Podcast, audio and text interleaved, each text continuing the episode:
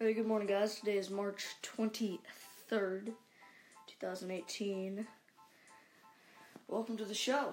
So, later today, we're going to be talking about some classic rock.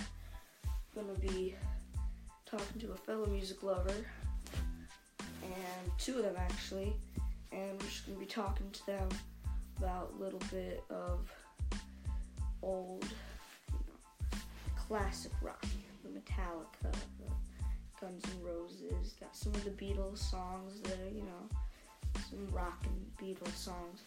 And we're also going to be introducing those two people to the show as regulars. So just get excited for that.